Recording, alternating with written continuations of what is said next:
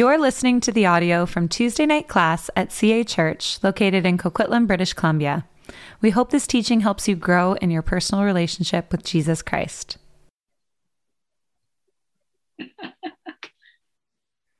All right, well, welcome to our final session on First Peter. And uh, 10 weeks, 10 weeks making our way through this uh, small letter. But oh, man, Peter, he uh, put so much into everything in this letter. I, I've really enjoyed just teaching it. Um, basically, a lot of my teaching is just me being three or four days smarter than you guys. I mean, I'm just like maybe a, a couple days ahead. I'm just studying this stuff, like, and then turning around and sharing it like I'm an expert, but I'm actually just learning it. Uh, but it's it's it's rich. It's been a very rich experience going through uh, First Peter. So why don't I pray and uh, we will dive into our last session. Let's pray. God of all grace, we thank you for your grace. We thank you for your kindness and for your goodness. Uh, we thank you uh, that you are a God of grace and a God of peace. And you call us to yourself.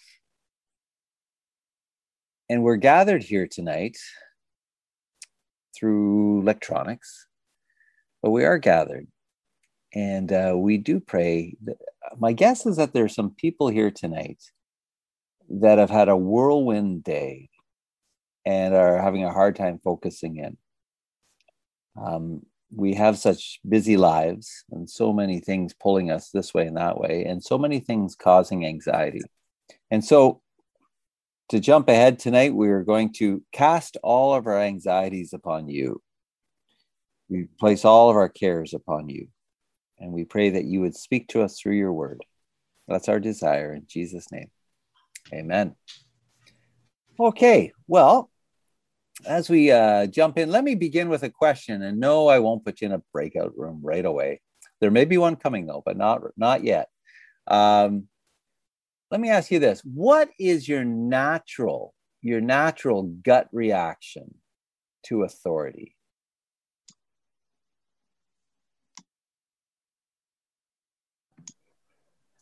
I don't like it.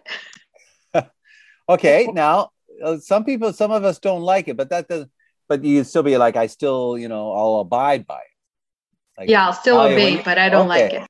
You don't like it, but you're not going to rebel. You're not going to be uh, uh, fighting against the man or anything like that, are you? Okay. Others. I have no problem with it because I've been at the person in authority overseeing 1,200 people. That's right. As a as a real life tax collector. Yeah. Oh, and also a sheriff. You were a sheriff, yeah. weren't you? Yeah. yeah. I remember. Yeah. I will question it and examine it. You'll question it and examine it. And if you find that it's not reasonable, what will be your response? Oh, you, you, oh, you, t- you uh, just uh, perfectly muted yourself there, uh, Lori. We don't oh, know. I didn't do that. Sorry, civil disobedience. I thought I thought you were just trying to protect yourself. It's like, well, no, this is what I would do. Mike, shut me up. so would you? Eh, so if you don't like it, would you? Will you obey it? If I feel that it um, is morally and ethically um, not correct, no, I will not. Okay. Yeah, good. I think there's there's there's scriptural warrant for that too. Yeah. Others.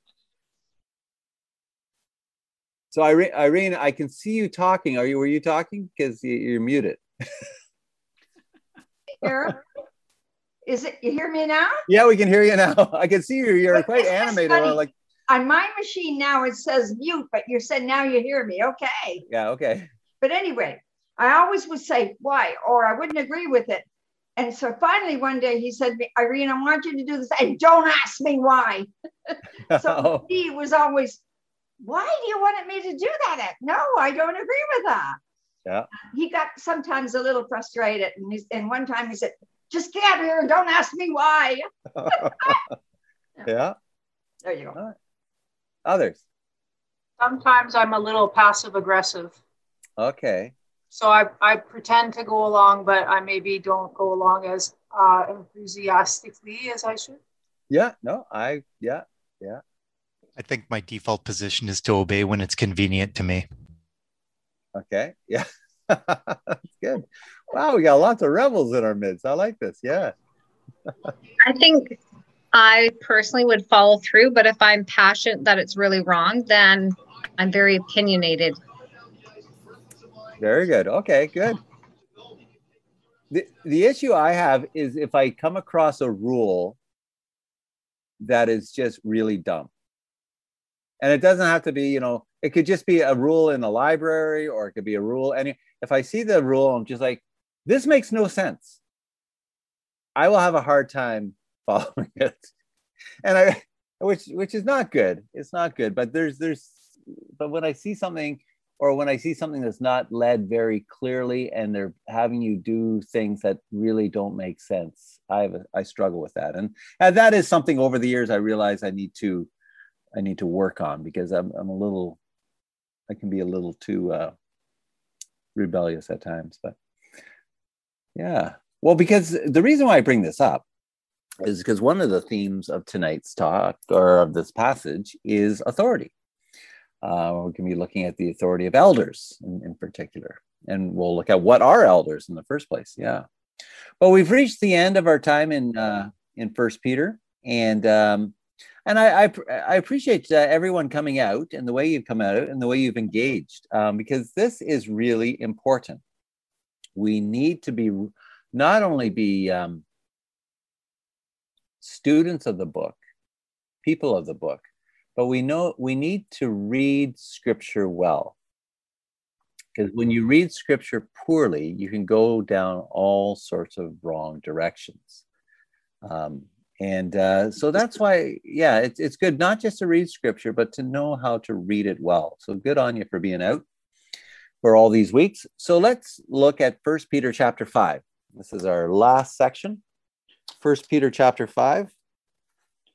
And this is what Peter says. He says, So I exhort the elders among you, as a fellow elder and a witness of the sufferings of Christ, as well as a partaker in the glory that is going to be revealed, shepherd the flock that is among you, exercising oversight, not under compulsion, but willingly as God would have you, not for shameful gain, but eagerly, not domineering over those in your charge but being examples to the flock. And when the chief shepherd appears, you will receive the unfading crown of glory. Likewise, you who are younger, be subject to the elders. Clothe yourself, all of you, with humility towards one another. For God opposes the proud, but gives grace to the humble. Humble yourselves, therefore, under the mighty hand of God, so at the proper time he may exalt you casting all your anxieties on him because he cares for you. Be sober minded, be watchful.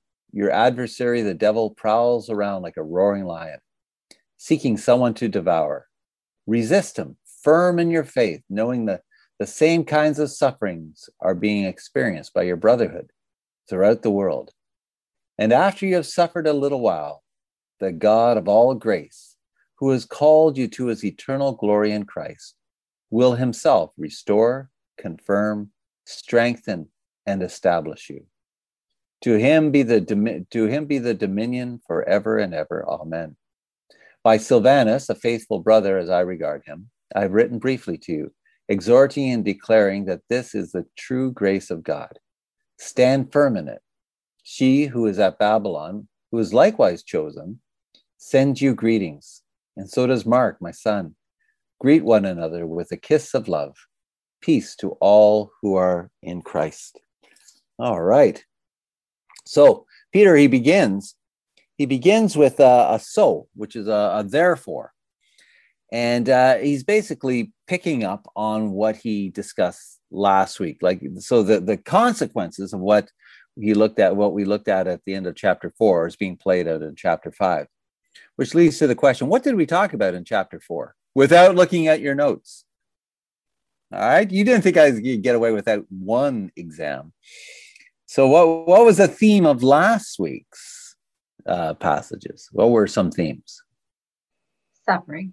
Suffering. Yeah. Yeah. When in doubt, it is suffering. It shows up everywhere. Yeah. Suffering. Uh, how are the how is the suffering described? Peter uses a, a term. Fiery trials. And fiery trials that we go through. Yeah. So last week he's talking about the fiery trials, and he's saying that these fiery trials that we will go through um, are, are, are part of the Christian life, and it's where we can identify, um, we can share in the sufferings of Christ. Um, where you and I, if we are faithful to Jesus, may end up being insulted in the name of Jesus and experience shame shame by the world standards by our, our allegiance to Jesus. And um, and this is but this is God's purpose for us because through these trials our, our faith is actually strengthened. It's actually shown for what it is, right? So that's a that's a theme that shows up over and over again in First Peter. And so because because it's not easy, this Christian life is not an easy life. We need we need um, shepherds we need uh, people to guide and to care for us in the midst of our suffering. Because if you're on your own, I mean, that was a big issue for John in the book of Revelation. Um, you know, um, when the church underwent such severe persecution, um, they rounded up, they actually killed a lot of leaders or they arrested a lot of leaders. And so the church was without without shepherds. And it's actually the strategy that you see that the government in China does to a lot of the underground churches. They just round up the leaders and they remove all the leaders, hoping that as a result, you know, the sheep without a shepherd, without shepherds, will will dissipate or will will kind of know, everything will fall apart. So Peter's point is that we need we need help. We need guidance, encouragement. We need the godly example of men and women who are further along in their spiritual journey um, to help us follow these challenging um, instructions that God gives to us in First Peter. Yeah. So let me ask you this: How many of you in your life, think about your own Christian life, um, how many of you have benefited from having mentors in your life? Yeah. I have hugely. Yeah. You, do you want to explain that a bit more? Sure. Um, when I first became a born again Christian, even though I was raised in a Catholic home, um, I met a lady that was about mm, 18 years older than me, and she walked alongside of me, encouraged me to pray, encouraged me to get into the Word. If I didn't understand something, um, she'd explain it, but then she'd call me out on my stuff if I tried to have one foot in, one foot out. And even though I still made mistakes, she didn't like um, hammer down on me and like the Bible thumper kind of thing. It was yeah. more of um, encourage and love. Yeah. And I actually have that still to this day with her. And I actually have it with my best friend too, where we can um, be accountable to each other and yeah. not be afraid to remove the mask and just be real and authentic and open to hear the hard stuff, even though it might hurt. And sometimes there's a lot of joy through that pain that you actually grow through. Yeah. Oh, wow. That is, that sounds awesome. Yeah. I mean, and you need people like that who love you. And as I always say, who love you, but are not impressed with you. Um, that they, they, they love you, but hey, they, they also see all your, your foibles and all your weaknesses, uh, but they still love you. Um, I would not be a pastor. Um, I wouldn't be in the, well, man, I don't even know if my Christian life, I mean, God in His grace, He knows, but on the ground level, I'm not sure if my Christian life would have ever taken root if it weren't for mentors in my life. Because um, on my own, I, I, even as as a new Christian, I, I I made some dumb decisions, and so I needed mentors. Others have uh, you've benefited from mentors. You're saying, yeah. Yes, uh, I've had a few along the road of life. I'm an old person, so I, I, have I have had a few in my life, and um, I benefited greatly from them in the sense that I started new ministries that I never thought I could do. And with this mentorship, I was able to start. Oh, well done. Oh. Yeah, and it made me bolder yeah. and um, having that um, affirmation from Yeah. them that that uh, I felt I was going in the right direction when I was looking for these particular ministries and whether I could. Yeah. Anyway, the upshot was took some courses, did it, and, and was so so uplifting and rewarding. I won't go, go into details, but suffice to say, it. Yeah, Good. Well, okay. Well, um, just v- very quickly, how many of you uh, are mentors? Yeah. Yeah. Irene. Okay. Yeah. I see a couple thumbs. Mhm. Yeah. Sumi, I saw you try saying something, but you're muted. But I know you are a mentor to many. yeah. Uh, see, that's abs. That's really key, um, especially yeah, Mike. But you and as a youth leader and a small group leader, I know. I know you've, you've mentored. I know some guys that you you still mentor. Um, this is absolutely key, especially to be mentoring a younger generation.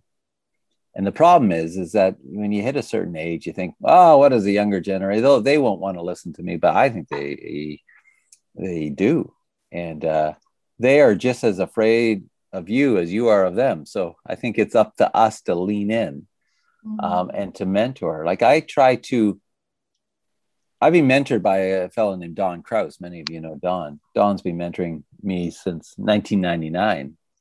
Yeah, and um, but then he's inspired me to turn around and to mentor others. And so I've I've probably at any given time probably around uh, 10, 10 young young guys that I uh, that I mentor. But and so this is really important, Mhm. and it's showing up in this passage because my goodness, especially now, we're not gonna we're not gonna get through the Christian life unless we have friends on the journey who, as Colleen was saying, yeah, just who who love you but will challenge you and give you some some tough challenges. Uh, I think that's really important. So um, in this passage, what happens is Peter he challenges the elders of the church to shepherd the people, and he uses the language of shepherd and flock. Um, and, and they're to shepherd, meaning they're to guide and to care for for God's people, like shepherds take care of their sheep. Now, here's a problem: we live in 2021 in a city. I don't see a lot of shepherds and sheep around. Uh, I did when I visited Carnforth in England last year or two years ago. Nobody went anywhere last year, two years ago. Um, I saw lots of sheep and shepherds, but um, it's an interesting metaphor. We use the metaphor of shepherd and sheep, but we live in an urban context. And so I wonder that that metaphor is, is, is needs a lot of work sometimes because it's not on our radar a guy named Andy Stanley says we should just get rid of this whole idea of shepherd and sheep because nobody understands it anymore. But I'm not, I'm, I'm not there. I think we can still learn lots. We can still recover that metaphor. And Peter says he says so. He's, he speaks to uh, elders in this church, and we'll talk about what that means in a second. But Peter says some interesting things about himself. What does he say? He, he refers to himself as a fellow elder a witness of the sufferings of Christ, and a partaker or sharer in the glory that is going to be revealed, which is interesting. Those three things a fellow, a fellow elder, a witness, and a, and a partaker. Um, first off, Peter says, I get it, you know, because he's a shepherd. He's a he's he's a fellow elder, just like the leaders in this church. And so on one hand, he's saying, Look, I understand the challenge of this. Secondly, he says, I'm a witness to the sufferings of Christ. Now, this is interesting. Is he saying that he saw the sufferings of Christ as an eyewitness? Maybe, maybe that, that might be a hint of, of, of just that. Uh, remember the earlier question we asked about whether or not this is Peter, you know, Peter from the, from the uh, Gospels that, who's written this this letter, and I think there's good indication that that it is. But it also means it's not just that he was a witness in the terms he saw Jesus suffer, but he's a witness in the sense that he has experienced suffering for proclaiming the truth. He knows, he knows the cost of discipleship, right? And then thirdly, um, he says, "Hey, yeah, it's it's there's going to be difficulties, but know this: um, it's not all about suffering. I will also be a sharer of the glory that is about to be revealed, knowing that you know there will come a day where." Where you know the suffering will end But he says, okay, so what is the role of a shepherd? He says, he says, shepherd the flock that is among you, exercising oversight, not under compulsion, but willingly, as God would have you, not for shameful gain, but eagerly, not domineering over those in your charge, but being examples to the flock. Okay. Well, then he says, when the great shepherd appears, you'll receive an unfading crown of glory.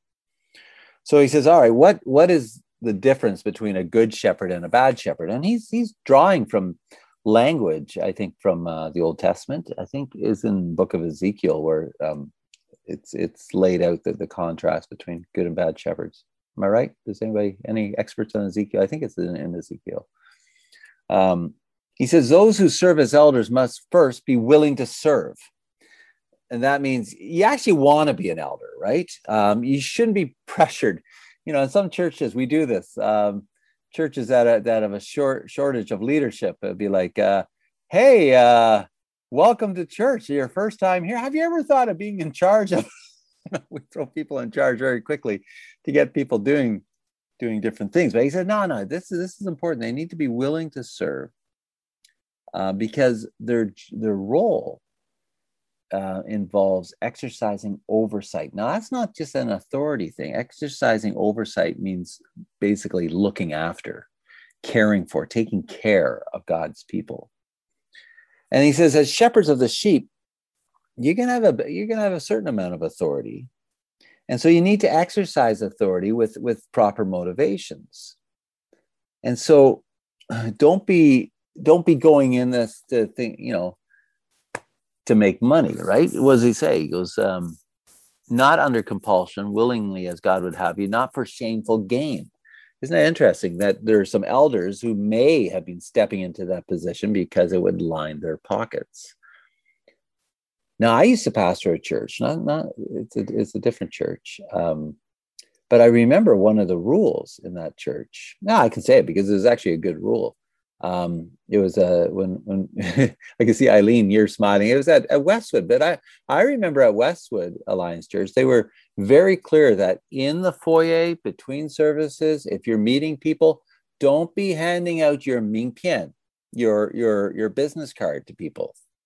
Don't be looking at this church as a way for you getting more clients for real estate or more clients for whatever it happens to look like. Am I right, Eileen? Yeah, I remember. Uh, and I thought that was really good because that is the dangers. Like you're in positions of power and positions of influence, and you can use that position um, for unnecessary gain, for, for shameful gain. And so I think that's important. And then there's also the danger of those people who want to become elders because they like, how can I put it? They like bullying others and they like being in charge. And uh, he says there's a danger of elders who are domineering over others that, that they're shepherding, that say, you know, things need to be done the, their, their way. And oh, I, I will. I could tell you so many stories of elders that that are domineering, not from our church. Um, Pastor Mark is very good at choosing his elders and and cultivating the culture of what an eldership needs to look like. But oh my goodness, I could tell you, I have a lot of friends who are pastors in different churches, and just just nightmare stories of of elders uh, domineering and pushing people around, and oh, it's ridiculous. I always like what Pastor Mark says. He says, "A shepherd does not beat the sheep. You don't beat the sheep, right?"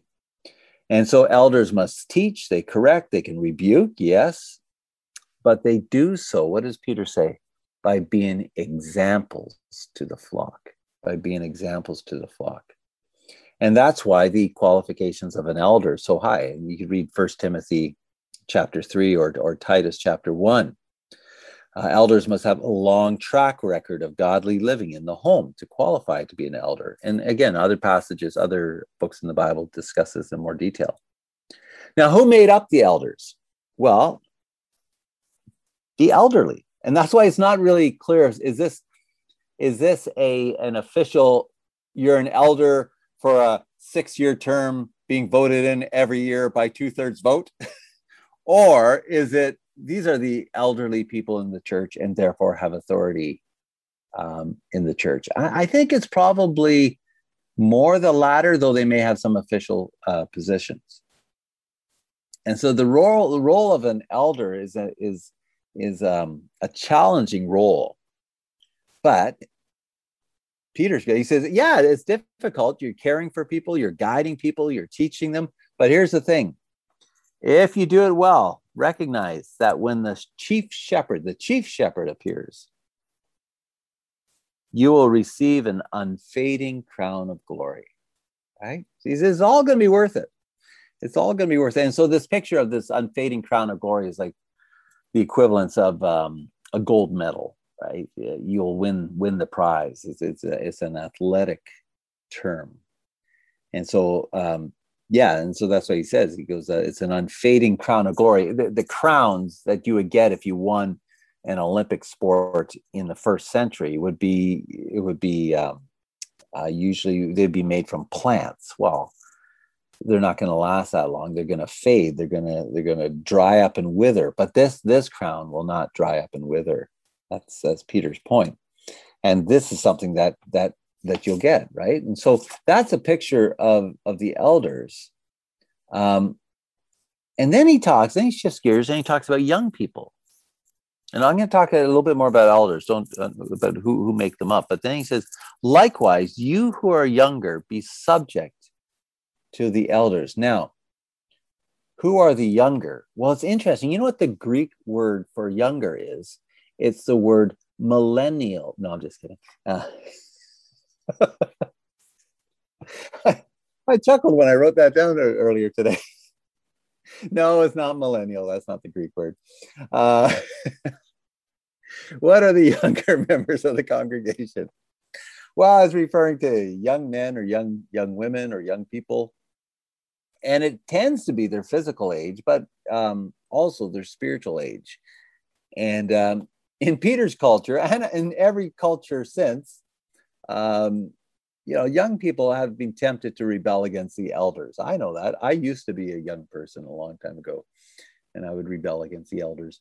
Um, so Peter's, yeah, he's talking about young people in the church, um, probably younger in faith, and it kind of makes sense because an elder um, in in these other passages where they referred to um, have to be, you know, um, most likely back then they they, they were men. Uh, it was a more, of a patriarchal society, um, and they would be a husband of one wife, and so they would have to have been married.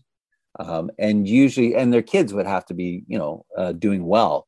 Um, and so they would have to be you know old enough that their kids would would be old enough to be doing well right? Uh, who are teenagers or adults.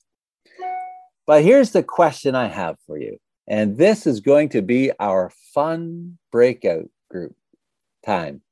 And it will be fun. And it's not a hard question. It's not a hard question. It's actually a fun question. Um, should and some of you are, are young and some of you are not so young and i'll just leave it out there. Uh, to figure out how you feel if you're young or not so young i'll let uh, I'll let you guys figure that out. Um, here's a question right?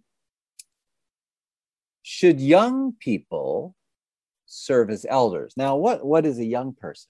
Um, typically and it doesn't it's not a hard fast rule but typically it'd be somebody who would be under 40 in in the ancient world someone who is under 40 once you hit 40 i hate to say this for those of you who are over 40 for those of us who are over 40 uh, once you hit 40 you're you're old and then if you're over 50 or 55 you're you're very old. Um, it's just a different different day back then. But um, here's a question. Should young people serve as elders? How young is too young to serve as an elder? Um, let me ask you this. How about a senior pastor? Just for fun. Uh, how old would you have to be to be a, a lead pastor?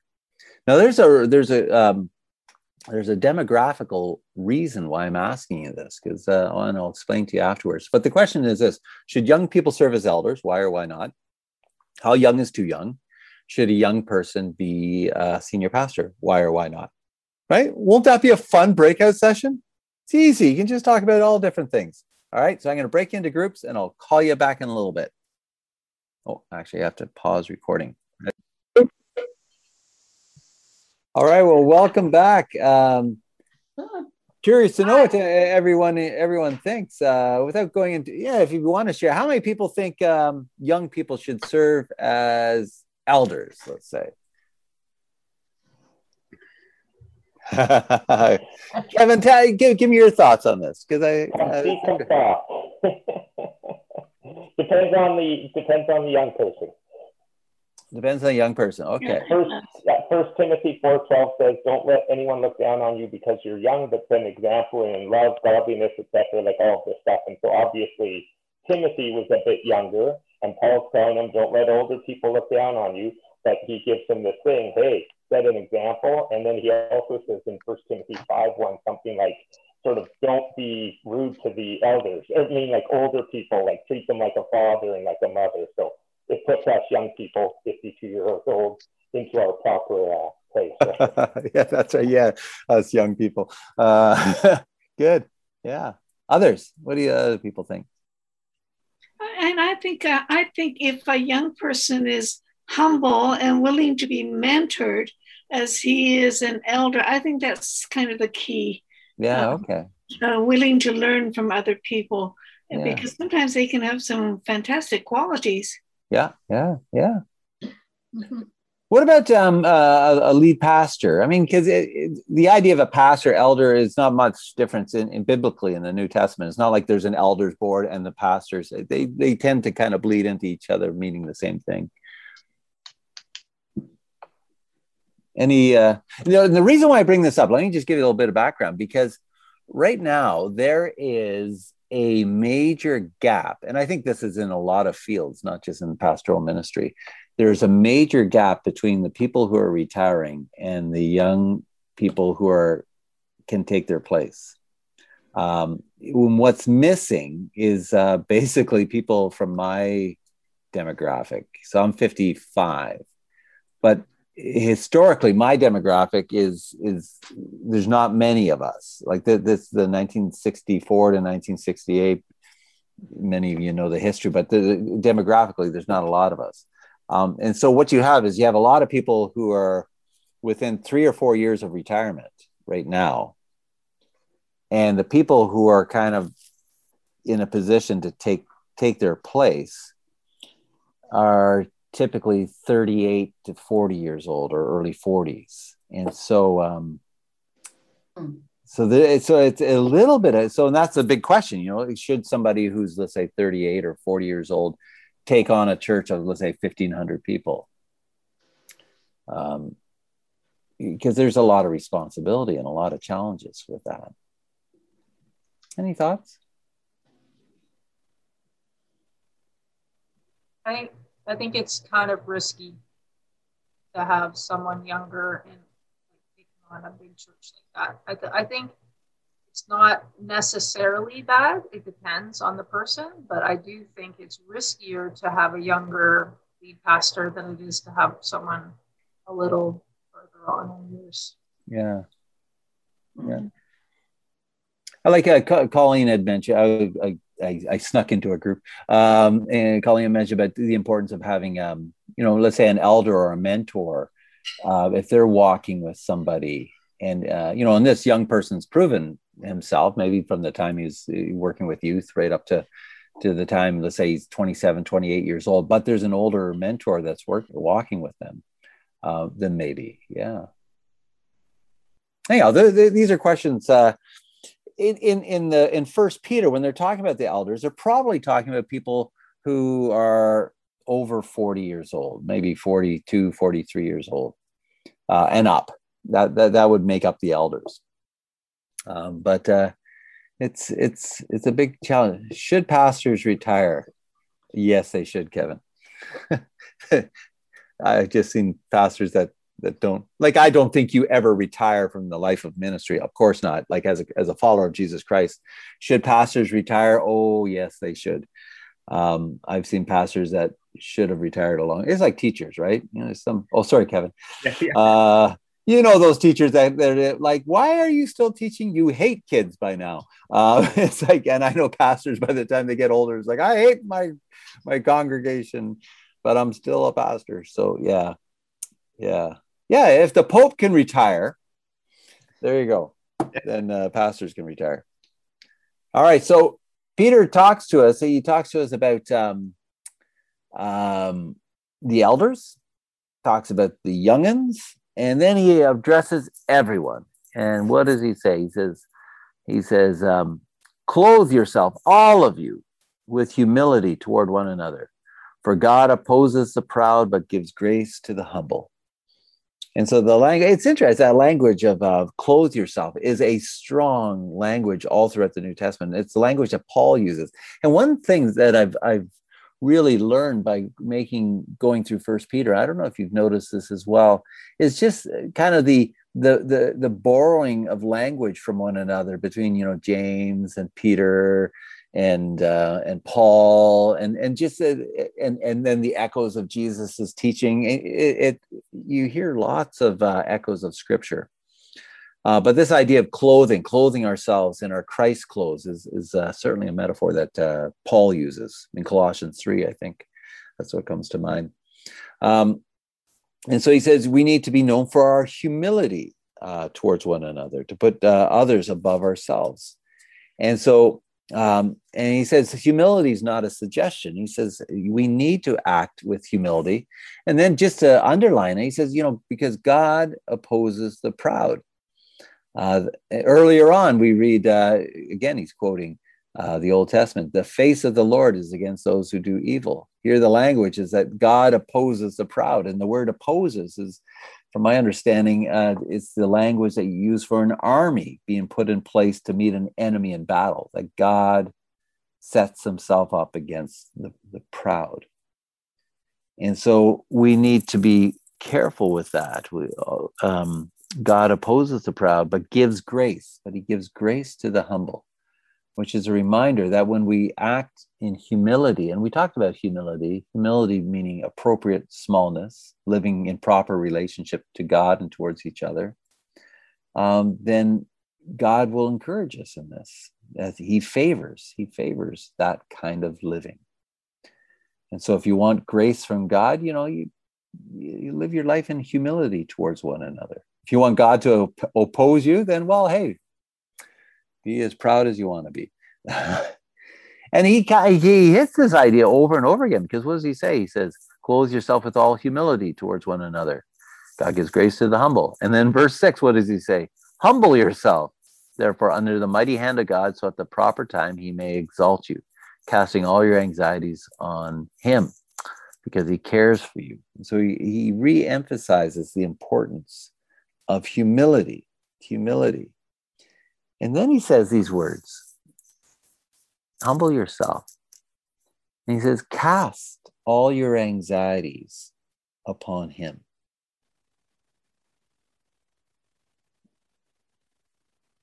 How do you uh, how do you deal with your anxieties?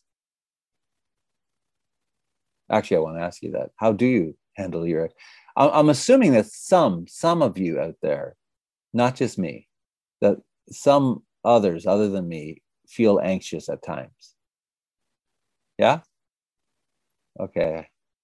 Okay, there's four of us. Okay, no, there's a few of us. How do you deal with your anxiety? I take it to the Lord. So, what does that mean, Lori? What does that look like? Um, Sorry, yeah. putting you on the spot. No, no. I know you don't mind. Yeah. oh, yeah i mean i'm i i too am prone to, a lot to anxiety um I, i'll worry a lot about things and then i have to remind myself that that's me trying to control the situation mm-hmm. um and then i i have to take it to the lord in prayer and that ends up being a a daily thing sometimes yeah. an hourly thing um and i'm not just i'm not just being funny i mean it seriously oh, no, I, I know yeah um yeah. because um, yeah i think the older you get the more you worry i think the more you realize there's stuff to there's stuff to worry about yeah and stuff that you never thought about when you were really young so I'm, um yeah. and yeah so taking it to the lord really means that I lay it before the Lord. And um, sometimes I have to really work not to take it back again. I have to yeah. Yeah. continually lay it there. So, okay, I mean, I'm curious. Uh, um, what is that? What does that specifically look like? Does it just say, "God, this is what I'm worried about. I give this over to you"? Yeah. Um, that that kind of thing. Yeah, I, I will first of all confess my weakness. Yeah. Um, because I I feel that one of my one of my greatest sins is worry, which I think is a form of selfishness. Um, so I I daily have to have to remind you know lay those things before Him and confess mm-hmm. that that's what I'm doing. Um, and um, yeah, just just just pray for his strength um, and to remind myself that the weaker I am, the greater his strength can be uh, in me. And um, yeah, and mm. then to read passages that tell me not to worry. And at the end of the day, remind myself that the worst thing that can happen is I can die. And that's actually probably a great thing mm. because oh, I have to remember where I'm where I'm going. Yeah. Yeah. Yeah. No, that's all. Wow. That's thanks for sharing. That's that's very good. I appreciate that, Pat. You also breaking the problem into subcategories, like to actually say what is it that I'm worried about and being specific yeah. with that. I like that. Yeah. The, the, part would be um, reaching out to God to to look after this part, and other parts might have to be like looking after uh, finances responsibly, or you know, and then looking after things. So breaking it down takes the anxiety away. Yeah. Yeah. Oh, I like that. Um, I had a friend of mine. Well, you guys know, uh, some of you may know, remember John Morrison, but John Morrison, uh, he said something really interesting. He was talking about Jesus's teaching about, um, you know, each day having enough trouble of its own, right? And he says, God will give you the strength to deal with each trouble that comes your way each day, but he will not give you the strength for imagined scenarios of tomorrow and i and i really like that because so much of my anxiety is about well what if tomorrow or what if next week or what if the, and and then your mind starts going in these scenarios and you get all anxious and i love john he says he just said yeah jesus promises to give us the strength for the troubles of the day not for the imagined scenarios of tomorrow and now yeah that uh, that that's always stuck with me um, so whenever whenever my mind starts going down a track about well what if in this and then this and then this like, no, no, it just gives you enough for each day. Yeah. But it's interesting. There, there is something we need to do, though, that Peter is saying. It's not just, uh, he says we need to cast. Cast, that, that's an intentional action, isn't it? To cast your anxiety upon him. Um, that that is something as as Lori was sharing too. You know, just it's something we need to do. It is something we need to do. Um, and I think we live in such an anxious age now. We really do. Uh, I think there's a bunch of reasons for that. But we need to cast our anxiety. But then notice what Peter says. The next part's really important because he says, casting all your anxieties on him. Why? Because he cares for you. And I think a lot of our anxieties stem from the fact that we forget that Jesus really does love us. And we know it. But again, as I always say, the, the challenge of the Christian life is learning to believe what we say we believe, um, that he really does care for us. And so when that happens, we, we cast our anxieties upon him. Uh, uh, we, yeah, we cast all our anxieties on him and and it's interesting. He says in, in verse six, just look, he says, Humble yourself, therefore, under the mighty hand of God, so that at the proper time he may exalt you. Interesting. Um, it's a reminder that God is powerful enough, the mighty hand of God. He's powerful enough to deal with our anxieties, uh, but also he is loving enough that he'll meet us and care for us in the midst of our anxieties. And he says, um, he says, uh, so at the proper time, he may exalt you. Um, it's a reminder that, you know, we need to have, um, perspective. And it's kind of what you were saying, Lori. At the end of the day, what's the worst thing that can happen to you? Well, the worst thing that can happen to you uh, is is actually is not the last thing that'll happen to you. The last thing is is life and love, right? And so Peter's emphasizing this. You know, hey, this this life is not all that we have, right? But he also tells us that in our anxiety, in our str- struggles, and in our sufferings, there's there's another factor that we need to pay attention to.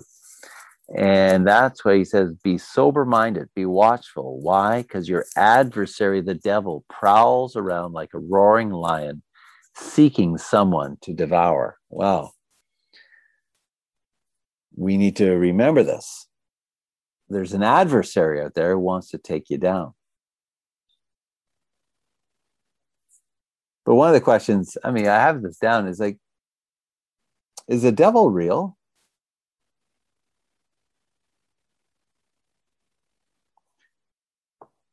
Yes. Yes. Yes.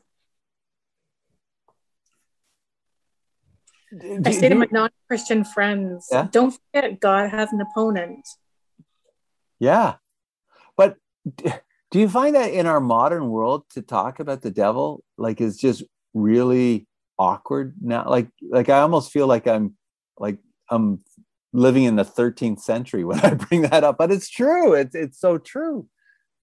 Um and I- yeah, yeah, he likes to exacerbate our anxieties. Yeah. I think that's one of his greatest weapons against those of us in this um, so-called enlightened world is to to think that he's he's not real. Yeah. And Yeah. yeah. Well, and that's the, the strategy is, is different. Um, he doesn't have a lot of strategies, but his strategy in the Western world is is to tell us that he doesn't exist.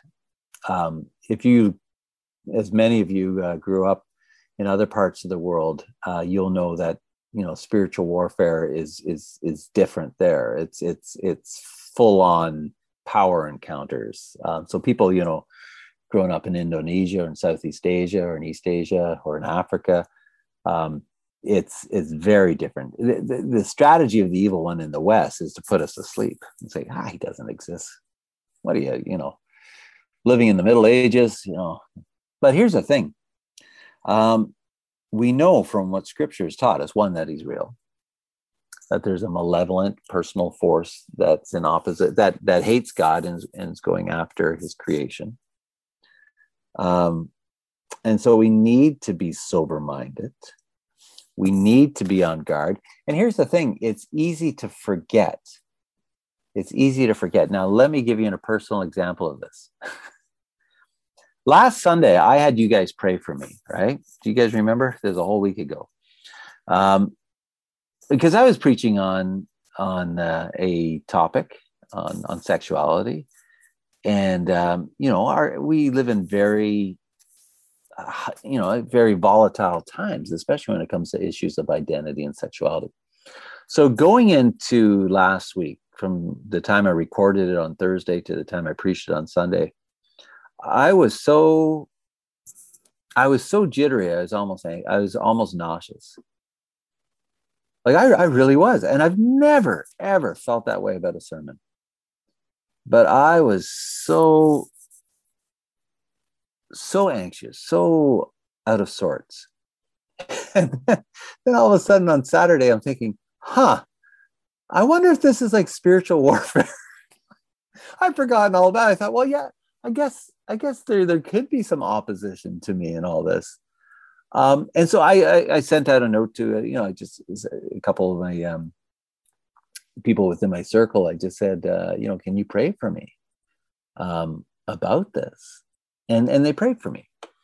And um but it's something i'd forgotten all about. Like i, I teach on spiritual warfare all the time but it completely slipped my mind and i realized okay that that's that's what uh that that's partly what's going on. So we and and so in many ways i was not uh, sober minded and watchful at all. I was anxious and uh, what's the greek word? I was a twit. I think that's the greek word. um but um we need to be sober minded and watchful because there is an opponent as and as Laura you put it well um, he, he exacerbates our anxieties and he just plays with them and he goes after you. And you call yourself a christian. What you know how, you know all sorts of all sorts of these lies. And so peter's uh, teaching us we need to be sober minded again he's the second time he said this.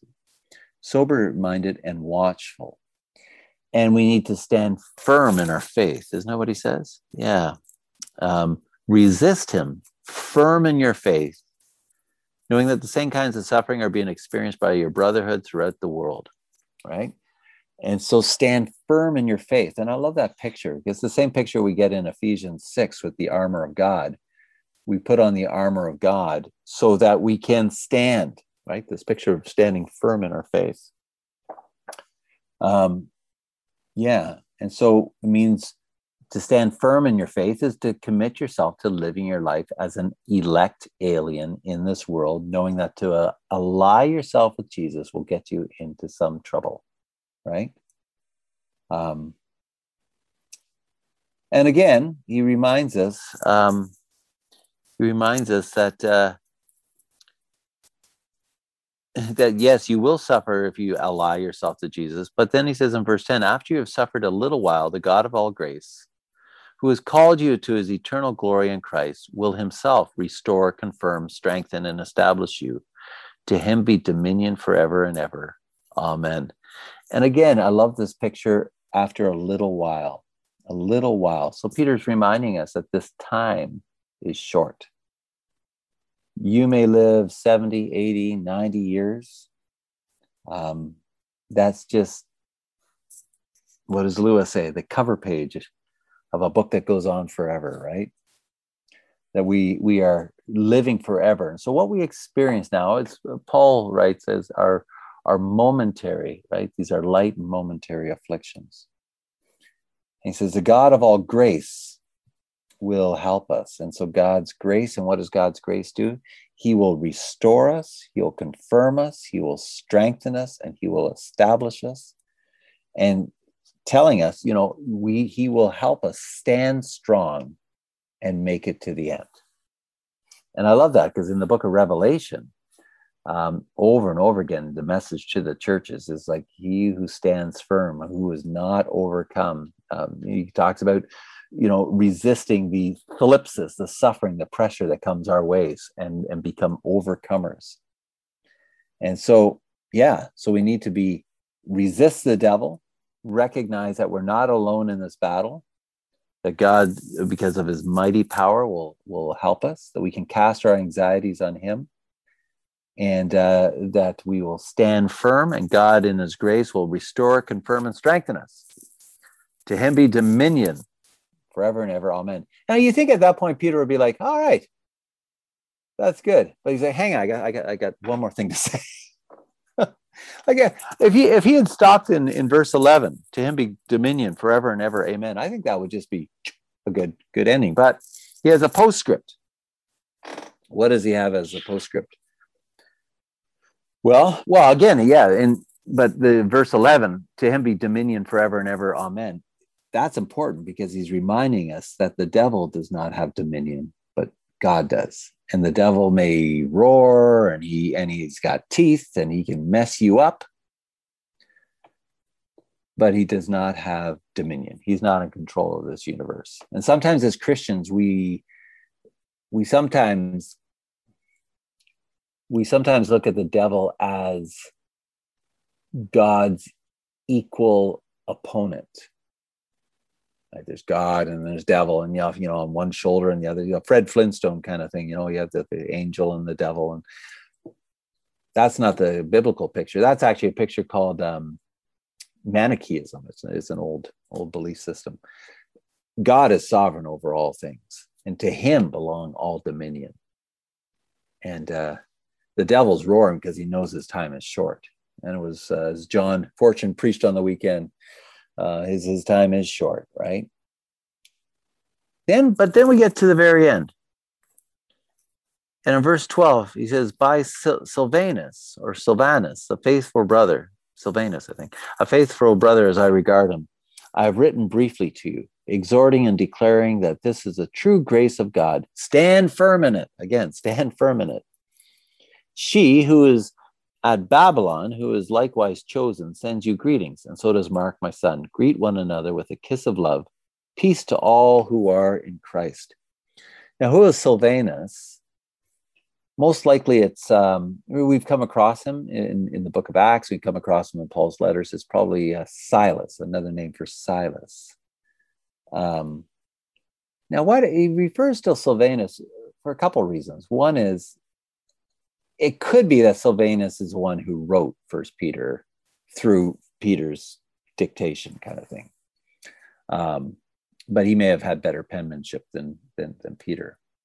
But he also says, Peter says, uh, Silvanus is a good example, right? He's a good example. Um, a faithful brother, as I regard him. Now, the whole point of First Peter is to show what faithfulness looks like. So, what does faithfulness look like? Well, Silvanus perhaps embodies this. He is he's one who um, who, who uh, who's an elect exile. He's one who honors everyone, loves the brotherhood, fears God, honors the emperor. Right? He's the one who endures sorrows while suffering unjustly, blesses those who revile him, honors Christ the Lord as holy in his heart, and always prepared to make a defense to anyone who asks him for the reason for the hope that is in him.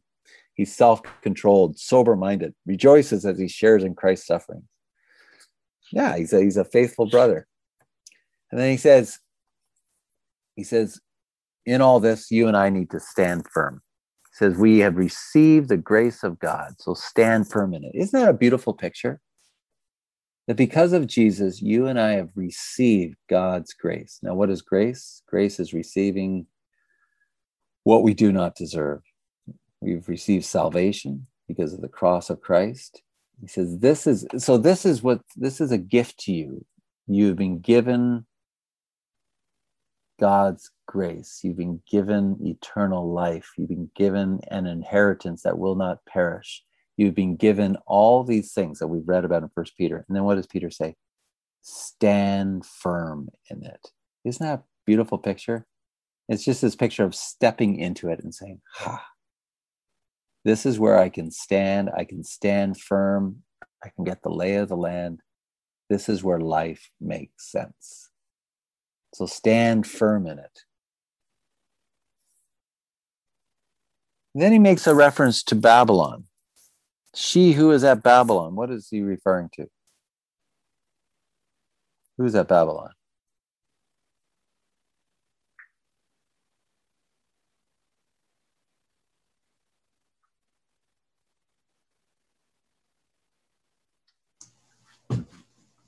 Rome. Rome, yeah, yeah, yeah. Babylon's just just kind of a, a code name for for Rome. So it's uh, it shows up again and again. You have to realize Peter, which gives us indication that Peter's writing this letter most likely from Rome. It's in Rome that uh, Peter spends considerable time until he's executed by Nero in the mid 60s. Uh, but what is he he's pointing? I mean, when Israel was in Babylon, were what what was their state? They were in what? Exile. They're in exile. Yeah. So that's why he chooses Babylon. He goes, We're all in exile. It's a picture of exile. We as the church are in exile. So I'm writing to you from Babylon, also a fellow person in exile. And as a church, we are all, this is not our home. And then he says, you know, um, yeah, so those who are in Rome send you greetings, as does Mark, my son. Mark is, um, we come across him in, in the book of Acts as well. It looks like Mark was also, well, Mark is the, is the young man who, uh, who, who when Jesus was arrested, fled wearing nothing but a smile. Uh, no, he, had, had no clothes on. Yeah, apparently ran away. Um, and so Peter's just saying, hey, look, you who are in Pontus, Galatia, Cappadocia, Asia, and Bithynia, recognize we are all in this together. We are all resisting the devil. Silvanus is resisting the devil. Mark, he's, re- he's resisting the, the devil.